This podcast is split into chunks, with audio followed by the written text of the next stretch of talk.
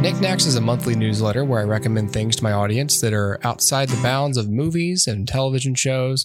Recommendations typically recommendations typically include videos, music, social media accounts, podcasts, YouTube channels, and books. You can also subscribe to this newsletter via Substack and get it delivered to your inbox as an email. Greetings, everyone. It's the 29th already. Summer's been fun so far, but not without its challenges. In my house, it's been absolutely wonderful to wake up without having to rush my kids off to school, and I get to just enjoy the quiet, like right now. Sometimes I wake up early to get things done, and I get to have even more quiet. This morning, I got up and did some yard work. It was amazing.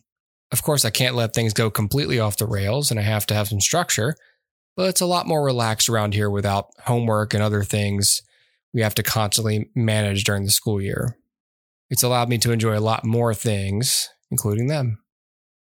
As is the purpose of this newsletter, I've compiled a few things that I've been enjoying lately, things that weren't covered in the podcast, and I'm recommending that you give them a look because they're great. As far as listing goes, Wiser Than Me with Julia Louis Dreyfus. Most people love Seinfeld, most people love Veep, everyone loves Julia Louis Dreyfus. She's a funny lady, which she's proven over her decades long career in television comedy. In this podcast, she's meeting a need in the celebrity podcasting space. She's talking to older women. When other celebrities are cashing in on podcast deals based on the current gold rush of audio content, pooping out episodes about whatever just to bump up subscribers for Spotify and raise their own profile, Dreyfus is providing something valuable. That's not to say people can't enjoy other shows, it just means those shows are less interesting. Dreyfus looked around at the interview landscape and noticed how few examples existed of women in show business, specifically older women, having their wisdom shared. As a now older woman in show business herself, Dreyfus uses this podcast to record interviews with the likes of Jane Fonda, Rhea Perlman, and her season closer, the great Carol Burnett. It's a great episode. Dreyfus is very personable and genuine, and she provides a comfortable, warm space for her guests to be the same, their raw, funny selves, as they tell stories about how they got started in show business, the challenges they faced as working women, their personal struggles, and what they've learned most from their years in the business.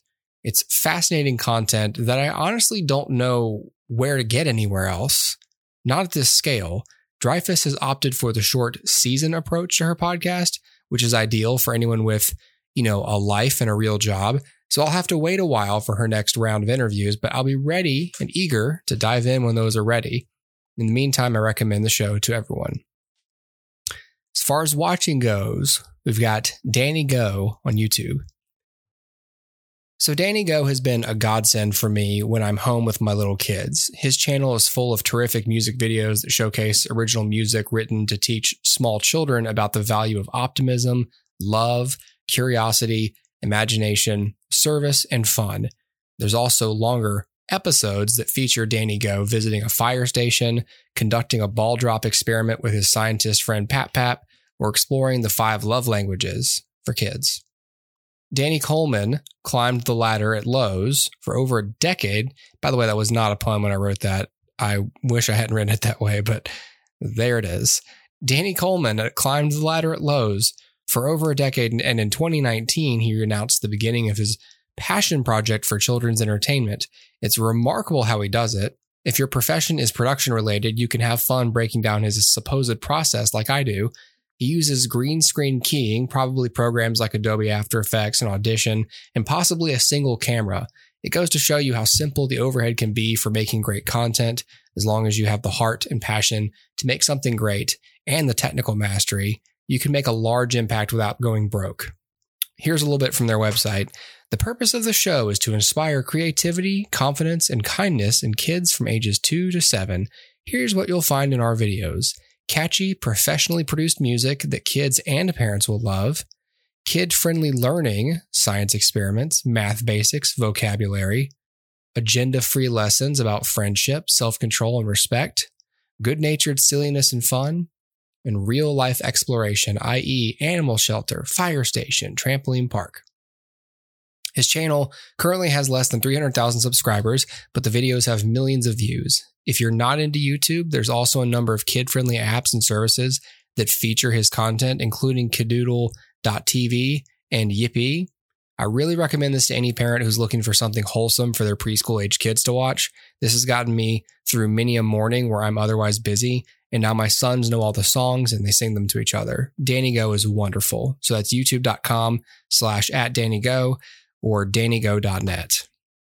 As far as reading, How Children Survived 40 Days in the Colombian Jungle. This BBC article is a report about four kids who survived a plane crash in Colombia and then survived 40 days in the jungle. They're aged 13, 9, 4, and 1. The kids survived because they'd already spent a copious amount of time in the jungle with their family learning what fruits were not safe to eat, how to build shelters, and playing survival as a game. Hard to find a group of kids better suited to actual survival in the wilderness. The 13 year old sister stepped up and kept everyone alive, nourished, and in good spirits, which is all the more impressive considering one of the fatalities from that plane crash was their mother. The deep skills possessed by these indigenous children are skills that anyone can learn, though most of us aren't inclined to do so, which is another reason why I recommend the following book Outdoor Kids in an Inside World Getting Your Family Out of the House and Radically Engaged with Nature by Steven Rinella.